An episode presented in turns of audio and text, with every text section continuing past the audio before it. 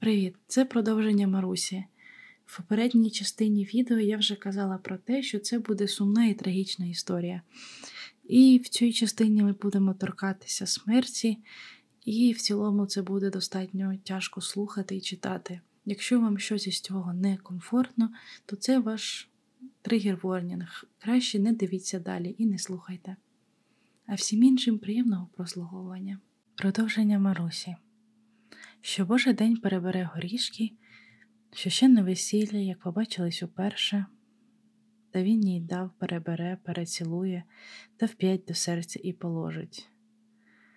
Або коли гулящим днем піде у бір на озера, де з ним раз гуляла, там посидить, поплаче і з тим і додому вернеться. Мати не дуже її заставляла поратись і робити, так сама бралась за все. Мені, каже, не так серденько тяжко, як я що-небудь роблю. З подругами ніколи не грала і вже всі до них і не виходила. Одрубилися у полі, стали від Семена з вечора сидіти.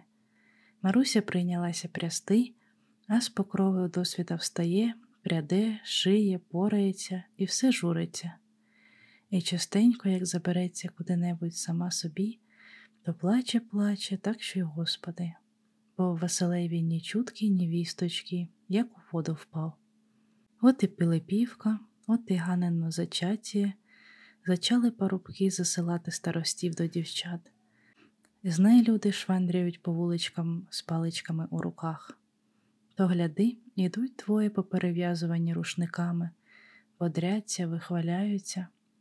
От там і там таку-то та такого просватали а інші свинячою стежкою попід платами мовчки собі йдуть, і під плечем замість хліба святого несуть гарбуз. Еге, нігде дітись. Як заробили, так і відвічать. Не одні старости заходили й до старого дорота сватати Марусю. Так що ж, таточко мій ріднесенький, я їм каже, піднесу по черці. Старий було гримне на неї. Чи ти дурна та божевільна? Чом ти не йдеш? Люди хороші, чесного роду, парень бойкий, чи тобі Поповича, чи купця треба. Василя, а коли не Василя, то й нікого, каже було Маруся. Мати її у сльози, а батько було аж розсердиться та й крикне Та де того Василя озьмемо? Тепер ти людей цураєшся, а там стануть і тебе люди цуратись, і досидиться до сідої коси. Дарма, таточку, без Василя не страшна мені й домовина не то сідає коса. Здвигне тільки плечима на ум, подума, нехай ще до того году, та й замовчить. І йому жалко було, що про Василя не було ніякої чутки, бо він його дуже любив і усе надіявся, що він з собою щонебудь до пуття зробить. От і м'ясниці пройшли, і усюди пішла слава, що дротівна Маруся і города, і пишна, за тутешніх парубків не хоче аж де собі панича за моря.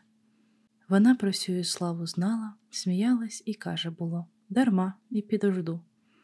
Парубкам же, хоч і кріпко досадно було, що така красива і багата дівка у лад не дається, та нічого було робити, силою не візьмеш. Пройшов і піст, відговілись, і слава тобі, Господи, дождались Воскресіння. Маруся у Великодню суботу сама учинила Пасху, Положила туди яєчок, імбирю, бібків, шапрану, і спеклася Пасха і висока, і жовта, і ще в печі зарум'янилась, полагодила усе, що треба, а на самий Великдень уранці з батраками понесла до церкви на священніє Пасху. Баранця печерного, порося, ковбасу, крашенок з десяток, сало і грудку солі, і, розіславши на цвинтарі у ряду з другими хустку, розложила все гарненько, як її мати навчила, бо Настя після недуги не пішла з двора. Наум же став у церкві Божій і молиться. Коли Наум приходив до церкви молитись, то вже справді молився, а не ловив вітрів, не розглядав і сюди, і туди, а стояв, як треба, неначе перед самим Господом, Царем Небесним, Я тільки слухав, що читають і співають.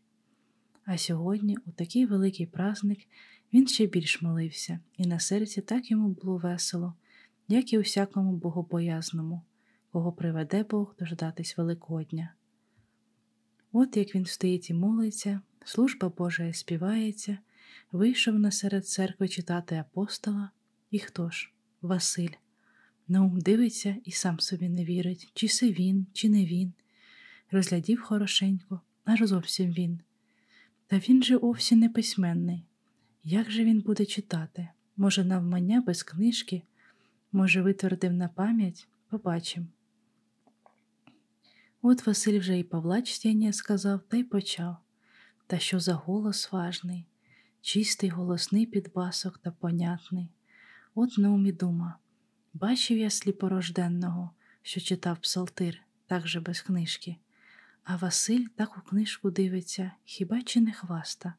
Може, на пам'яті дяка перейняв, та будь той писемний. Так отже за титлу було зачепився, та й розібрав потроху. От і дочитав без помилки, от і алілую по закладкам знайшов.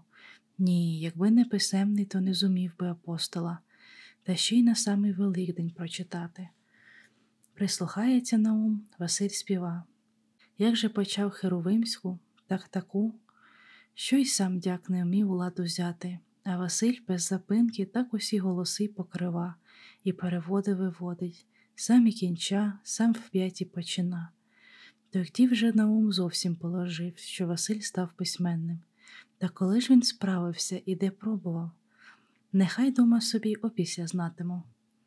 Як вийшов панотець з охрести Пасху свяченою почитувати, і народ рушив з церкви, Наум зупинив Василя та зараз і каже Христос Воскресе. От, похрестувавшись ним, як того хвалить, і каже йому Наум Чи ще ти нас, Василю, не забув? Нехай мене Бог забуде коли. Добре ж, добре, сину, тепер не до того. Приходь до нас розговітись, а хоч і пообідаєш, коли не підеш додому. Ви мені і дом, ви і родителі. Добре ж, добре, приходь же, не забудь, я ждатиму. Скаравши сеє, Наум поспішив додому і дорогою собі дума. Не дуже я добре зробив, що не розпитавши Василя, що він і що з ним, та й покликав його до себе. Може, він же в Марусі й не дума, а може, вже й жонат. Я тільки потурбую Марусю і знову розважую її тоску.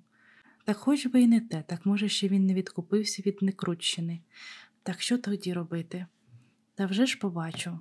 Дай Бог розговітись, а там буду поправляти, що напортав з радощів, що побачив нежданно Василя, та ще й письменного. Відкіля йому Бог таку благодать послав. Правда, дитина розумна, йому б тільки дяком бути.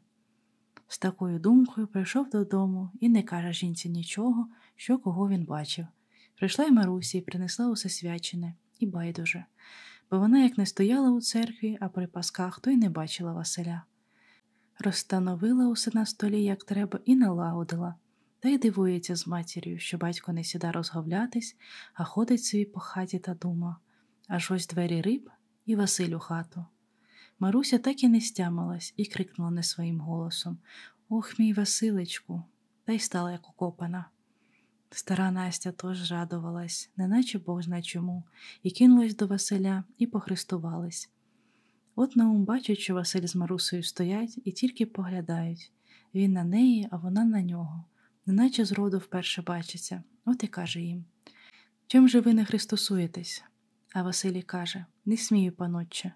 Чом не сміти, каже Наум, закон повеліва христосуватися зо всяким і хоч би смертельним урагом. Похрестуйтесь же по закону утричі, та нехай вас Бог боронить від усякої поганої думки. Тяжкий грік у такому святому ділі думати лукаве. От і похрестувались гарненько. Маруся кинулася до нього з розпросами. Де се ти, Василечку, був? Знай був рем'я, перебив її на ум, одно що-небудь, або розговлятись, або говорити. Бог дав праздник і Пасху свячену. Дякуючи Бога милосердного, треба розрішати без усяких хлопіт і з веселою душею. А говорити будемо опісля. Сідайте лишень, Господи, благослови. Стара Настя сіла за столом на лаві, а Маруся біля неї з краю, щоб ближче поратись, а Василь сів на ослоні, старий на похуті, а батраки конці столу. От, перехрестившись, Наум прочитав тричі Христос Воскрес мертвих, зараз відрізав паски свяченої і положив перед усяким по куску. Покуштувавши її бережно, щоб крихот не розсипати під стіл, усяк перехрестившись і сказав Спасиві Богу милосердному, дай Боже і на той год діждати. Тут же прийнялися за печени, поїли баранця, поросятини, а кісточок під стіл не кидали, а клали на стіл, щоб опісля покидати у піч. Далі їли ковбасу, сала кусочками нарізали і крашанку облупили і порізали на тарілочки. От це і скінчивши, Маруся усе прибрала і стола тож бережно змела, і усі крихти кісточки, і лушпиня з яєць повкидала у піч, так довді вже стала подавати страву. Старий Наум випив чарку горілки перед обідом, а Василь не став, бо каже, що ще не починав її пити. От і подали борщ, далі яловичину, покришили на дерев'яні тарілочки, посолили та їли. Вже, звісно, що по-панськи, бо виделок не водиться пальцями. Опісля подали юшку з хляками, печене було баранина, а там молошна каша, та й годі, більше нічого. Маруся чи їла що, чи не їла, їй лучше усяких розговін, опріч празника святого, те, що Василь вернувся і жив і здоров. Захилившись за матір, щоб батько не бачив, як ясочка дивилась на свого Василечка, а сама будто ложкою достає з миски, аби б то неначе й вона їсть. Куди їй вже їсти? У неї одно на думці, як і у Василя. Так той вже через силу їв, бо біля Наума сидів, і не можна було йому злукавнути, щоб хорошенько подивитись на свою Марусю. Пообідавши і подякувавши Богу і батькові з матір'ю, як поприбирала усе Маруся, от Наумі каже А в нас новий дяк сьогодні апостола читав. Настя зараз і питається А хто такий і відкиля? Ось де він, пан Василь, сказав Наум та й вспіхнувся. Хіба ж Василь письменний, щоб йому апостола читати? спитала Настя. А Маруся так ухай насторошила, щоб чути усе, що будуть говорити. Був неписьменний, а тепер Бог йому розум послав. А як і що, я й сам не знаю. Розкажи мені, зділай милость, Василю, як це тобі світ відкрився? Все мені навдивовишку, ще й году нема, як ти пішов від нас, а навчився письма і співати вмієш, як і сам дяк. Де ти побував? Я, дядько, не був дуже далеко, став розказувати Василь. От як ви мені відкрили світ і розтолкували мені, що я буду пропащий і чужий вік за їм, коли не знайду за себе найомщика, то думав, думав і трохи з ума не зійшов. Правду ви казали, що за гроші 80 рублів, що я від хазяїна брав. Тільки що на одежу. Що ж тут мені було робити? Як то Бог послав на думку піти до купців, у них хороший заробіток. Прийшов я до Залізняка. Він мене трохи знав, розказав йому все своє лихо. Він, подумавши, прийняв мене за 50 рублів на год з тим, що коли буду у своєму ділі справний, то він мені й більше прибавить, і усе буде прибавляти, бачивши моє старання. Я зрадувався, почувши, що більше нічого не треба, щоб гроші заробити, як тільки бути чесним і своє діло не лінуючись справляти. З товаришами, хоч усе й москалі були, зараз поладнав. Тільки бачу, що вони усі письменні, і хто більш чого зна, більш получа жалування. От як сів, як сів, і правду вам, дядюшка, скажу, що ніч і день вчився, і Бог мені дарування послав. І те таки правду сказати, що нашого братчика куди не пікни, хоч у науку, хоч у ремество, то з нього путь буде, не пропащі за нього гроші. Ото я від Спасівки та до Різдва вивчився читати і церковне, і гражданське, писати потроху вмію, цих віру знаю, і на щота хоч тисяч десять путів у розріб на хвунти, не помиляючись, положу.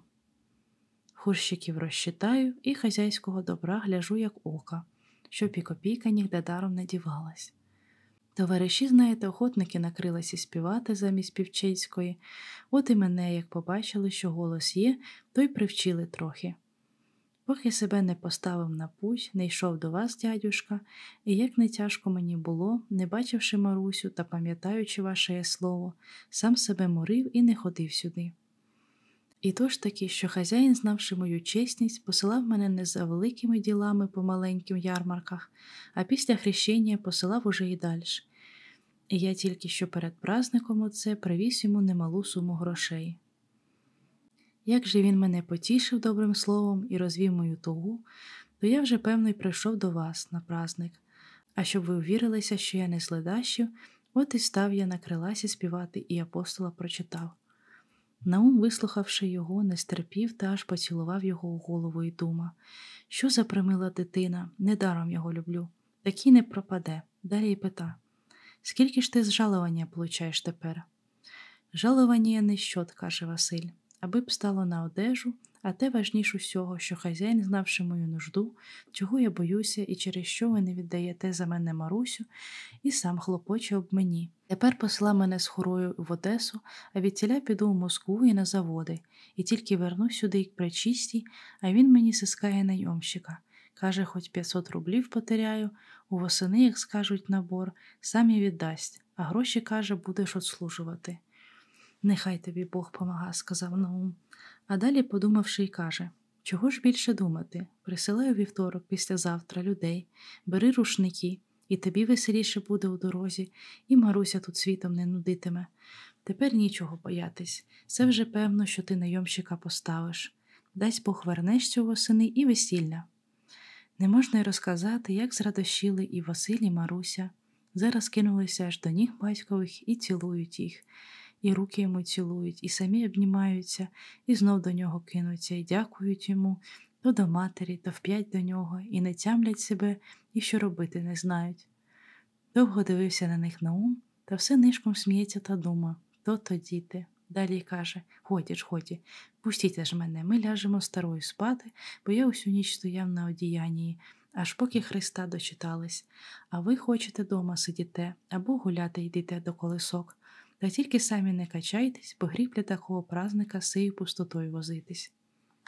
Як же той день у Василя та Марусі було, нам нужди мало, бо, звісно, чи ходили, чи сиділи, а у себе однім говорили, як один без одного скучав, коли і що і як думав, як ні думано, ні гадано вони побачились, яка ще радость буде, як уже посватаються. Отаке все говорили та голубилися та милувалися. Отже і вівторок настав і к вечору стали дожидати старостів. Прибрали хату, засвітили свічечку перед богами, старі нарядилися, як того хвалить. А що Маруся прибралася, так вже й нічого сказати. От постукали і раз, і вдруге, і втретє, і війшли старости і подали хліб. І що говорили старости законні речі по куницю, як і поперед цього було. Зараз Наум, раденький же такий, і каже буцімсто серцем то що ж це за напасть така, жінко, що будемо робити? Дочко, а ходи-ка сюди на пораду. Маруся, вийшовши з кімнати, засоромилась, господи, почервоніла, що твій мак, і, не поклонившись, зараз стала біля печі та й колупає її пальцем. От Наумі каже Бачите, ловці молодці, що вони робили. Мене жінкою смустили, дочку пристидили, що скоро піч зовсім повалить. Мабуть, дума тут більше не жити. Гай-гай, так ось що ми зробимо. Хліб святий приймемо, доброго слова не цураємося. А щоб ви нас не порочили, що ми передержуємо куниці та красні дивиці, так ми вас пов'яжемо і тоді усе добре вам скажемо. Дочко, прийшла й наша черга до прикладу казати, ході лишень пічку лупати, а чи нема чим сих хлопців молодців пов'язати? І ще не час було Марусі послухати знайку лупа. Отже й мати їй каже Чи чуєш, Марусю, що батько каже? Іди ж, іди та давай, чим людей пов'язати. Або, може, нічого не придбала та сорому пічку лупаєш, не вміла матері слухати, не вчилася прясти, не зробила рушників, так в'яжи хоч валом, коли і той ще є. Пішла Маруся у кімнату і винесла на дерев'яній тарілочці два рушника, довгих та мудро вишитих, хрест навхрест покладених, і положила на хлібовому святому а сама стала перед образом і дарила три поклони. Далі оцю тричі поклонилася у ноги і поцілувала у руку ненці, так же і, і, взявши рушники, віднесла на тарілочці перше старшому старості, а там і другому. Вони, уставши, поклонилися, взяли рушники і кажуть Спасибі батькові і матері, що своє дитя рано будили і доброму ділу навчили. Спасибі дівочці, що рано устала, тонко пряла і хорошенькі рушники придбала. Пов'язавши собі один одному рушники, от староста й каже Робіть же діло з кінцем, розвідайте з князем молодцем, ми приведені, не стак винуваті, в'яжіте приводься, щоб не втік з хати. От мати й каже Ану, доню, ти ж мені казала, що на те по п'ятникам заробляла, щоб шовкову хустку придбати та нею пеню зв'язати. Тепер на тебе пеня напала, що не усіх пов'язала. Винесла Маруся замість хустки шовковий платок, красний та хороший, як сама. Наум її каже Сьому, дочко, сама чіпляй, за пояс хустку затикай, та до себе притягай та слухай його та шануй, а тепер його й поцілуй. От вони й поцілувались, а Василій викинув Марусі на тарілки цілкового. Після сього староста звелів посватаним, щоб кланялись перш батькові у ноги тричі, а як поклонились утретє, та й лежать, а батько їм і каже Гляди ж, зятю, жінку свою бий і уранці і увечері, і встаючи, і лягаючи, і за діло, і без діла, а сварись з нею повсякчас, не справляй ні на плаття, ні на одежі. Дома не сиди, таскай по шинкам та по чужим жінкам, та з жінкою у парці, з діточками якраз підете у старці. А ти, дочко, мужику не спускай і ні у чим йому не поважай. Коли дурний буде, то поїде у поле до хліба, а ти йди у шинок, пропивай останній шматок. Пий гуляй, а він нехай голодує, та й в печі ніколи не клопочі, нехай паутинням застелиться піч, от вам і вся річ. Ви не маленькі вже, самі розум маєте, і що я вам кажу, і як вам жити знаєте. А староста й крикнув За таку науку цілуйте діти батька в руку. Поцілувавши, покланялись матері теж тричі, мати не казала їм нічого, її закон велить, благословляючи діточок, тільки плакати. Далі староста сів і каже тричі Христос Воскрес, а старі йому одвід теж тричі, воістину Воскрес. Старости кажуть, панове сватове, а свати кажуть, а ми раді слухати. Старости кажуть, що ж ви жалали, то ми зділили, а за свої речі дайте нам горілки гречі. А старі кажуть просимо милості на хліб, на сіль і на сватання. Після сього посватаних і посадили, як звичайно, на покуть, на посад. Батько сів біля зятя, а мати, звісно, поралась, сама і страву на стіл подавала бо вже Маруся не годилося з посаду уставати. Старости сіли на ослоні біля столу. Поки мати страву носила, батько став частувати старостів. Перший староста покуштував, покрутив головою, поцмокав та й каже Що це шватушка, панушка, це напитки. Скільки ми по світу не їжджали, а таких напитків і не чували, і не видали, і не куштували. Це ми таке для любезних сватів за моря придбали каже Наум і просить. Ось ну теж усю покуштуйте, зверху хороша, а на споді самий гарний смак. Випив староста, зморшився, закректав та й каже від цього зразу почервонієш, як мах.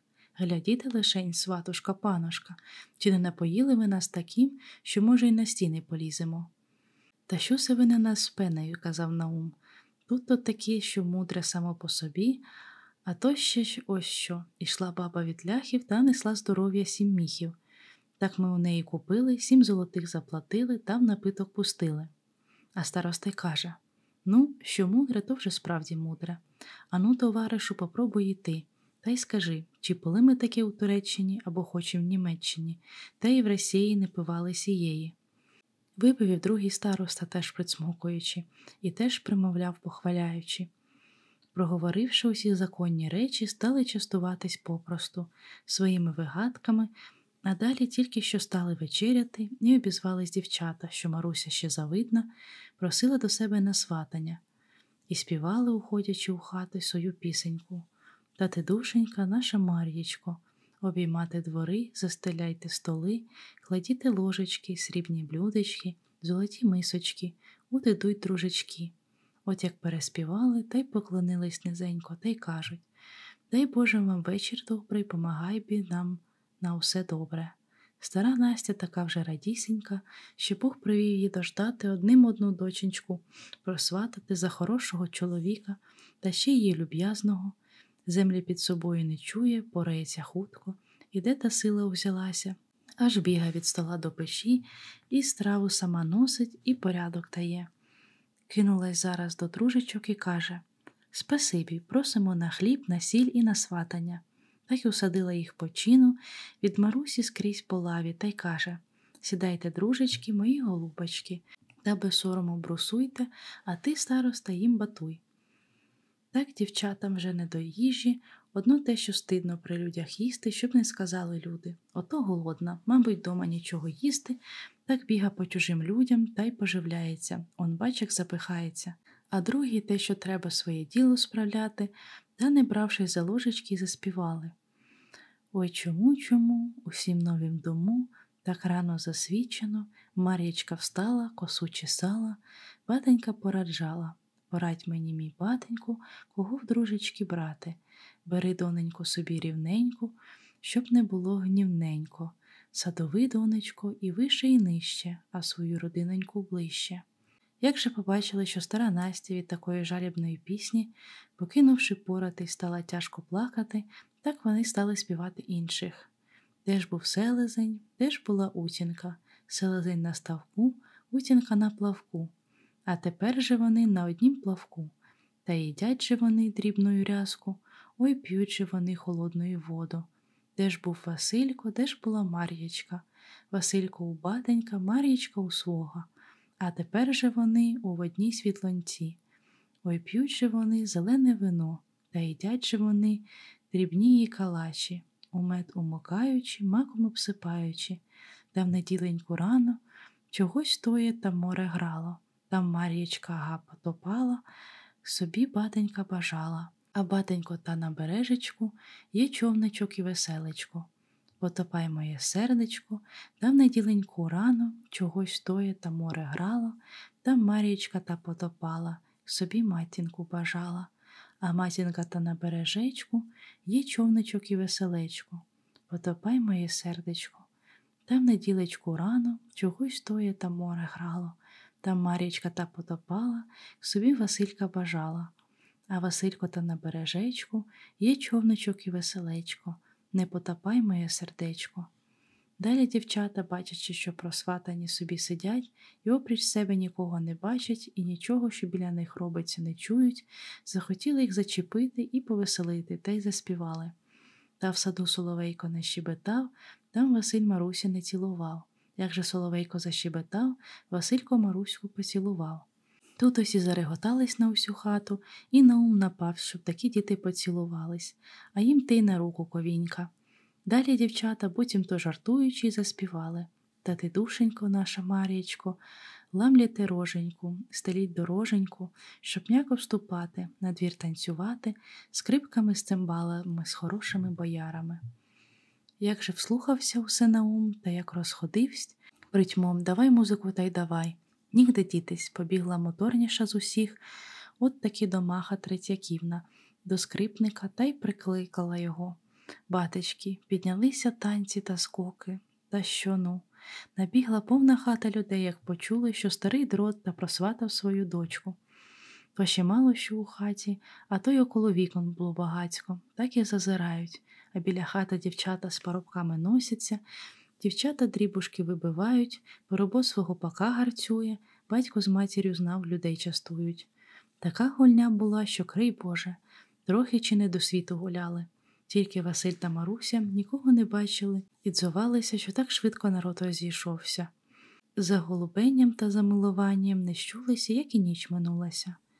Не дай Боже чоловікові печалі або якої напасті, то урем'я йде, не йде, мов рак повзе. А як уже у радості, то й не щуєшся, як воно біжить, як ластівка пропливе. Думаєш, один день пройшов, аж гляди, вже й тижня нема. Так було з Василем і з Марусею, усе в купці та в купці, як голуб з голубкою, і в город, і на місто, і до колисок, і на вгород, усе в купці собі ходять. І у монастир на богомілля в купці ходили, і молебень наньмали що Маруся обіцялася, коли буде посватана за Василя. Тільки притіки, а ось і проводи.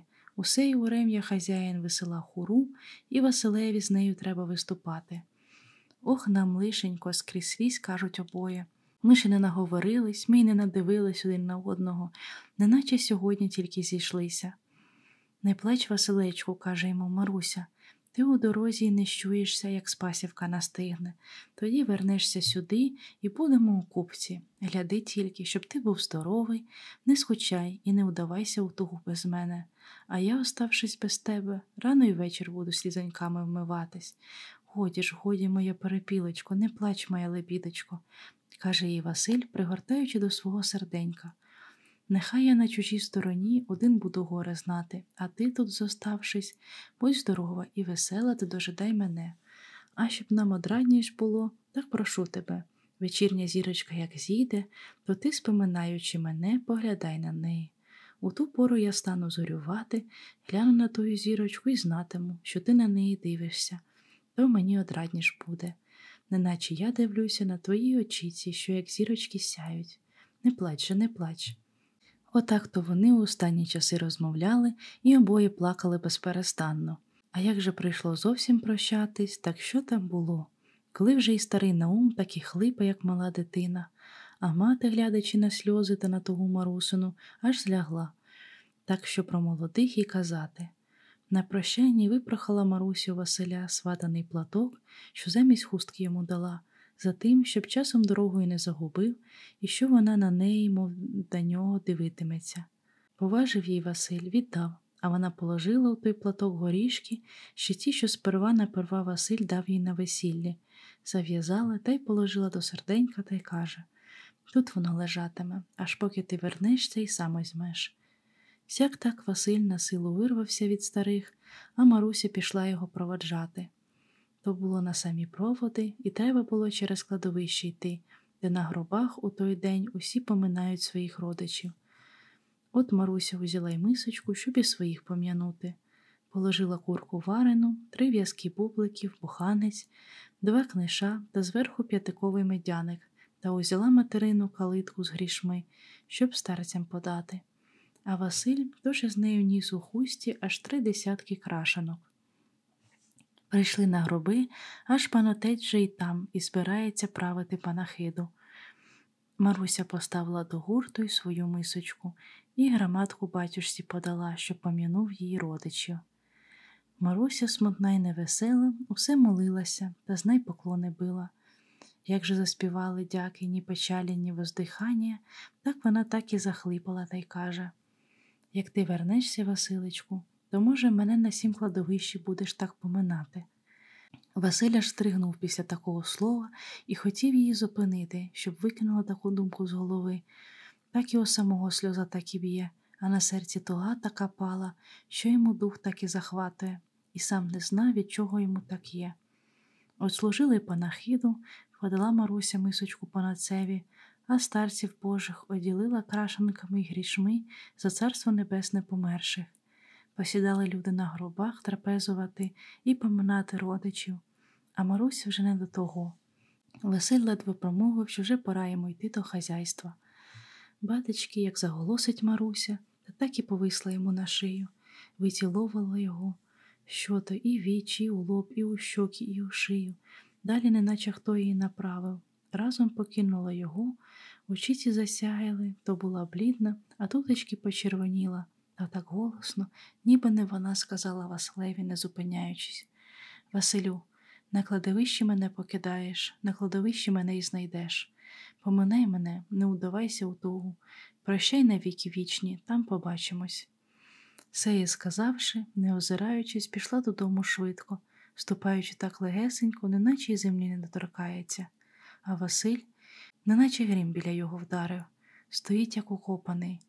Далі дуже тяжко здохнув, підняв очі до Бога, перехрестився, вдарив поклон і, припавши на те місце, де стояла Маруся, цілував землю замість її, боячись і самої думки об тім, що сказала йому Маруся, а далі промовив Господи милосердний, нехай я один усі біди перетерплю, нехай я мру, тільки помилуй мою Марусю. Дай нам пожити на сім світі, а втім, як твоя воля свята. Та й пішов тихою ступою до Господи. Чи давно наша Маруся була веселенька, як весіння зорінька, поворлива, як горобчик, проворна і жартовлива, як ластівочка, а тепер точнісінько, як у воду опущена. Говорити мало й говорить, сяде шити, та чи стібнула голкою, чи ні, чи виведе нитку, чи ні, а зараз і задумається, і рученята посклада, півгород полоти, стане над грядкою та хоч цілий день стоятиметь, нічого не зробивши, поки мати її не покличе, приставить обідати, та або нетоплену піч, або забуде чого положити, або усе у неї перекипить, що їсти не можна, та до того довела, що нічого робить. Узялась мати вп'ять сама поратись. Часто гримав на неї батько і ласкою говорював, щоб не журилась, щоб у тугу не вдавалась, що туга з'їсть її здоров'я, зачахне, занедужа, і який от віддасть Богу, що ні найлучшу милость Божу, здоров'я не вміла зберегти і занепастила овсі. Що ж, тільки її і речей, таточку, батечку, і ти, матінко ріднесенька, що ж мені робити, коли не можу забути свого горя, не можу не думати б своєму Василечкові. Світ мені не милий, і ніщо не розвеселяє, серце моє розривається, дивлячись на вас, що ви об мені убиваєтесь, та що буду робити? Я й сама своїй тузі не рада, тільки у мене й думки, де тут тепер мій Василь? Знаю, що час щодень він від мене усе дальш, от мене туга й душить. Не воруште мене, не займайте мене, неначе ви й не бачите нічого, не розважайте мене. Мені неначе легше, як я журюся у волю, і ніхто мені не міша. Порадившись між собою, старі дали їй волю.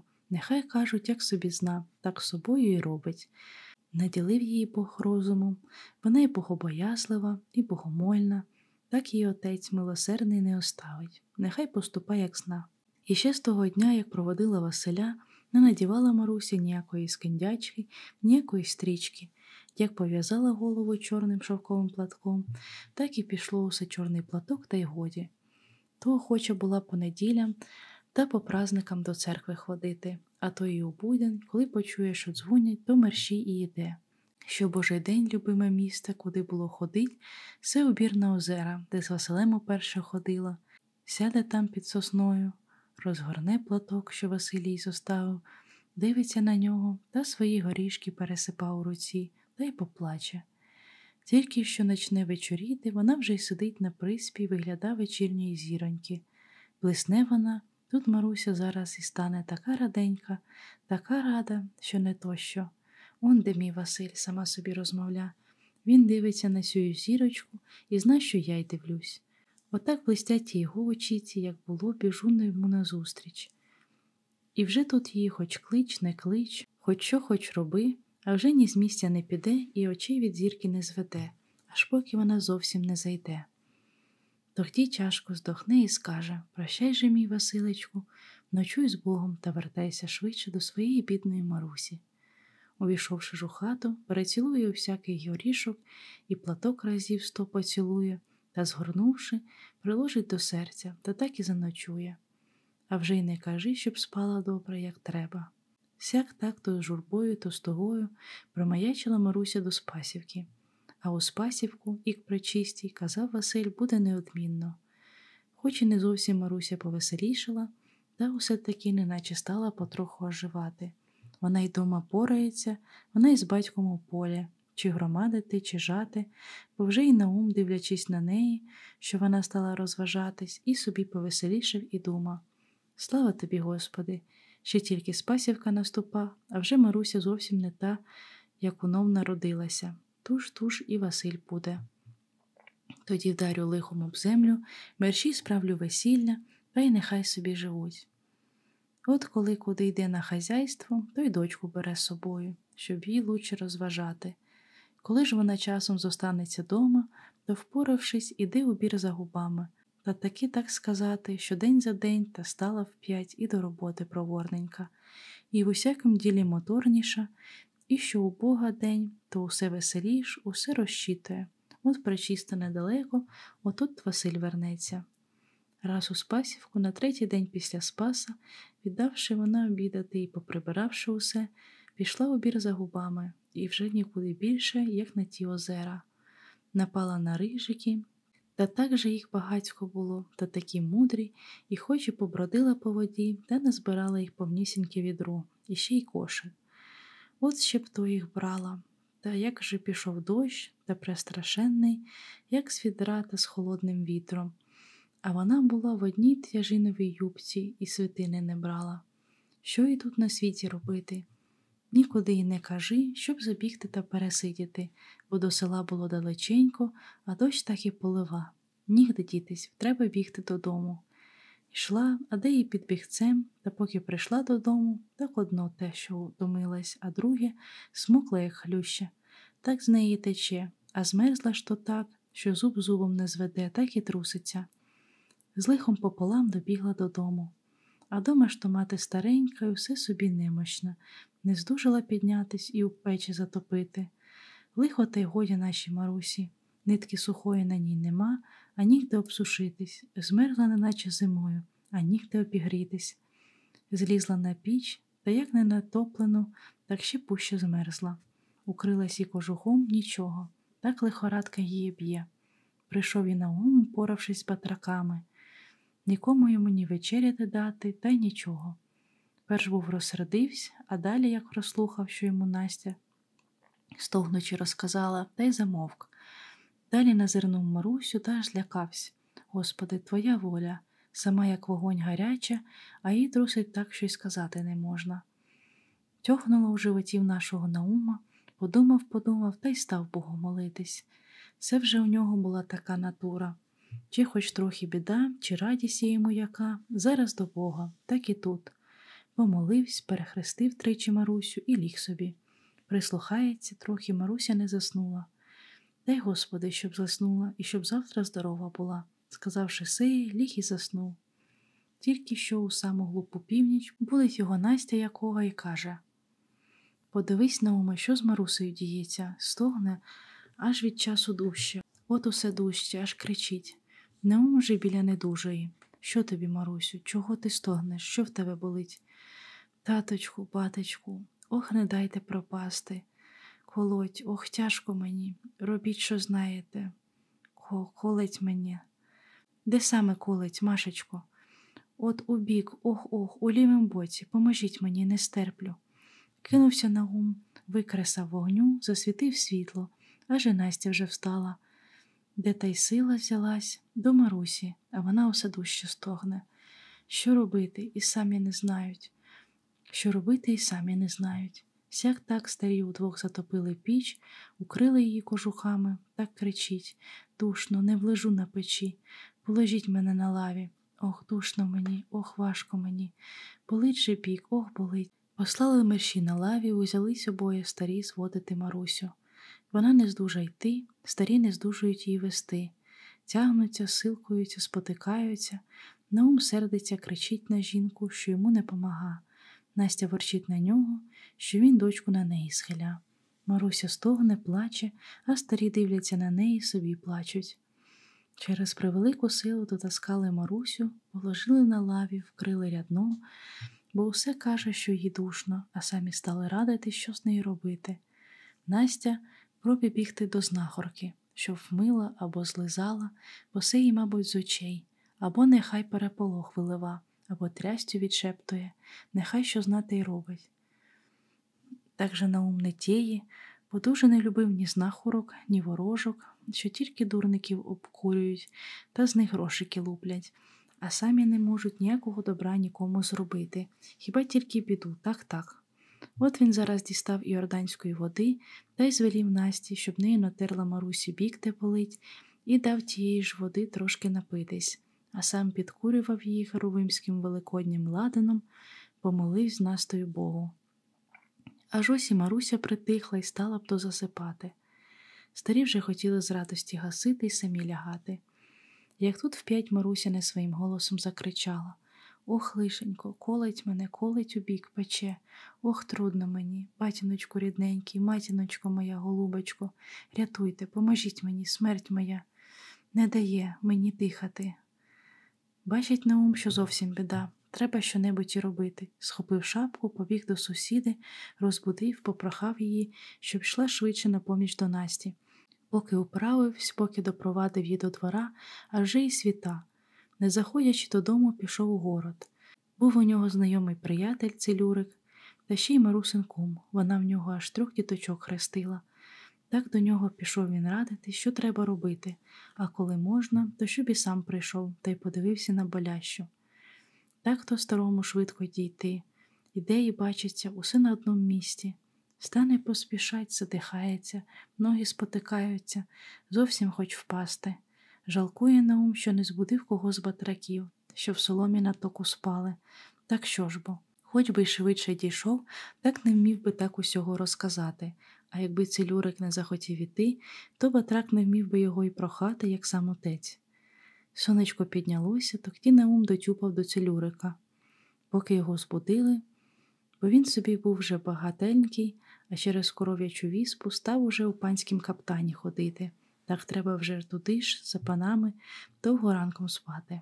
От поки загріли йому самовар, поки він напився того чаю, присмоктуючи люльку, як наш справник поки то вийшов, потягаючись до наума, а вже було геть-геть.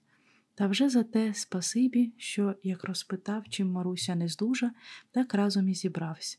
Схопив швидше щось за пазуху та узяв склянку з чимось та й каже Наум Семенович, худо діло, треба поспішати як можна, не поскупись найняти збіржу. Мені нічого й проходитися, та треба поспішати. Наум зараз шатнувся, найняв збіржника і побігли щоєдуху з целюриком додому. Як оглядів целюрик Марусю та аж зацмокав, став її розпитувати, де саме і як у неї болить. Так вона за кашлом і слова не скаже. Целюрик аж головою покрутив та й каже собі тихенько Ова, худо діло. А Наум все почув та й руки опустив. Кинувся целюрик і якомога поша та й кинув їй руду з руки. Далі розв'язав пляшку, аж сам усе п'явки, та й поприпускав її до боку. Поки все, поки те діялось, Наум так, що ні живий, ні мертвий, то піде, то стане, то сяде, то усе здихаючи руки лама, а пуще те його смутило, що целюрик був невеселий. А Настя, бідна Настя, і байдуже собі. Вона там коло Марусі і помага, і держить, і що треба робить, і так справляється, що неначе й не була нездужа. Так то велике горе і біда, як постигне, то вже менше й забудеш і не поважаєш його. Упоравшись, целюрик вийшов у сіни віддихнути. Наум пристав до нього з розпитками. Худо тіло, сказав целюрик. Наум так і кинувся йому ноги і аж плаче й говорить Приятелю мій, Кондрате Іванович, роби, що знаєш, тільки не погуби мого дитяти, не положи мене живого у яму. Вік буду батьком рідним звати. Бери, що хоч, бери усю худобу, тільки вилічи, Марусю. Цельорик аж заплакав і каже Друже мій, Науме Семенович, хіба ж мені не жаль своєї куми? Щоб то я робив, щоб вилічити хрещену матір своїх діток. Та як нема Божої волі, так наш братчик, хоч і десятю головами, нічого не зробить. Так моїй Марусі не животіти, аж скрикнув Наум. Один бог зна, сказав целюрик, та й пішов п'ять до недужої. Подивившись на неї, подержавши за жилу довгенько, каже Молись, Семеновичу Богу, коли засне, то ні об чим і журитись, здається, що скоро засне. От відступилися від неї тихесенько, щоб їй не мішати спати. Так куди ж то, тільки що ніби стала дрімати, як підніметься кашель та прездоровенний, так і підступа під груди, і дихати їй сердечні не дає, а тут і у бік знову стало шпигати. Довго того розказувати, як вона три дня так страждала, що таки целюри клічів, а то він і німця привозив, і тої майсь до боку прикладав, і чого то вже не робив. Так нема легше, та й нема. І що далі, то все гірш було. Новому давав їм волю, що хотіли робили, а сам заперлись усе Богу моливсь, впаде навколішки, руки лама, як дарить поклон та співчаса лежить і усе молиться. Господи милосердний, не осороти нас, не віднімай від нас нашої радості. Ріши мене усієї худоби, озьми мене, старого, немощного, озьми мене до себе, а нехай вона поживе на світі. Далі й закінча. Да будьте воля Твоя святая зо мною грішним, ти усе знаєш, ти лучше зробиш, чим ми грішні й думаємо. Підійде до німця, просить руки йому цілує, виніс скриньку з грошима, а, мабуть, було у ній сто сот три рублів і просить Бери, каже, скільки хоч, усь озьми, усю худобу візьми, усього рішусь. У старці піду, тільки вилічи моє дитя. Вона в мене однісінька, без неї нащо мені жити? Не буде мені ніякої радості. Хто мене догляне, хто? Та так і голосить. Дарма що німець, та він заплакав. І хоч би тобі копієчку взяв. У останній раз як був і вп'ять чого то не робив, а далі сказав нічого не можна зробити. З тим і поїхав. Моливсь на ум, моливсь, і що то вже плакав, так і підпливе сльозами. Далі вийшов із кімнати, подивився на Марусю, бачить, що вона, як тая свічечка, догорає, перехрестився і на думці собі. Господи, Твоя воля святая, проси нас грішних і навчи, що нам робити, і як тебе слухати. Та з тим словом і пішов. Де і за сльозами світу не бачить. Позвав панотця, той аж здивувався, що така здорова дівка у три дні як занедужала, а вже й на Божій дорозі. Поки панотець прийшов святостю, Наум вернувся, кріплячись, щоб не плакати, через велику силу, каже Марусі. Доню, запричастимо тебе, чи не дасть Бог швидше здоров'я? Я сього хотіла прохати, та боялась вас потурбувати, і вже здоров'я. Хіба спасення душі, коли б тільки швидше, ледве промовила сеї Маруся. Кинулася Настя хату прибирати і сіни упорати, а Наум засвітив свічечку і ладаном покурив. Аж ось і батюшка прийшов. Поки Маруся сповідалась, Наум із Настою, і хто йде, був у них із сусідів, вийшли у сіни. От Настя й каже мужикові нащо ти її так сполохав? Вона тепер подумає, що зовсім вмира, коли привели панотця. Що ж стара будемо робити? здохнувши, тяжко сказав Наум. А якого ж би нам було, якби вона вмерла без покаяння? Та що б ти, старий, говориш, де їй ще вмирати? Ще тільки сьогодні четвертий день, як гаразд не занедужала. Але четвертий, у Бога усе готово, його свята воленька. Повелить, то я ще швидше їй вмру, дарма, що вона вже не дала дандиша. Сказав Наум та й відійшов, гірко заплакавши, і каже собі тихенько І коли б то Господь послав мені всю милость, воля твоя, Господи. Тут панотець кликнув, щоб усі війшли в хату, буде її причащати. Наум тільки сам живий та теплий, ще здужав підвести її до святого причастя. Маруся прийняла тайни Христові, як янгол Божий, потім лягла, перехрестилась, підвела очі угору і веселенько проговорила. Коли мені така радість тут, після святого причастя, що ж то буде у Царстві Небеснім? Прийми мене, Господи, у царство Твоє святе. Панотець, посидівши і поговоривши де чогось письма, пішов додому. Трохи погодя, чують, що кашель Марусі ніби перестав, і вже вона хоч і не стогне, і буцімто спить, так у горлі стало дуже хрипіти, а в грудях аж клекотить. От Настя й каже до старого та їй Богу, вона не вмре, бач їй полегшало. Мовчи та молись Богу, сказав їй Наум, а сама ж труситься. Тепер, каже, янголи святі літають над нею. Страшний час тоді настає, як праведна душа кончиться. Нам, грішним, треба тільки молитись Богу. Господи милостивий, ти сам боїшся та й мене лякаєш. Так казала Настя, не бачачи своєї біди, а Наум знав добре усе і знав, що до чого, і після чого що йде, та й каже коли б то Бог милосердний сотворив таке чудо. Далі засвітив страшну свічку, поставив перед образами, а сам пішов у кімнату. І що то вже моливсь Богу? Куди то не обіщавсь іти за богомолля, скільки худоби роздати на церкви, старцям. Якось Маруся такий дуженько промовила Таточку, матінку, а підійдіть до мене. От вони й підійшли. Наум бачить, що Маруся зовсім змінилась на лиці. Стала собі рум'яненька, як зоренька перед сход сонця, в очіці, як ясочки грають, веселенька, і від неї неначе сяє.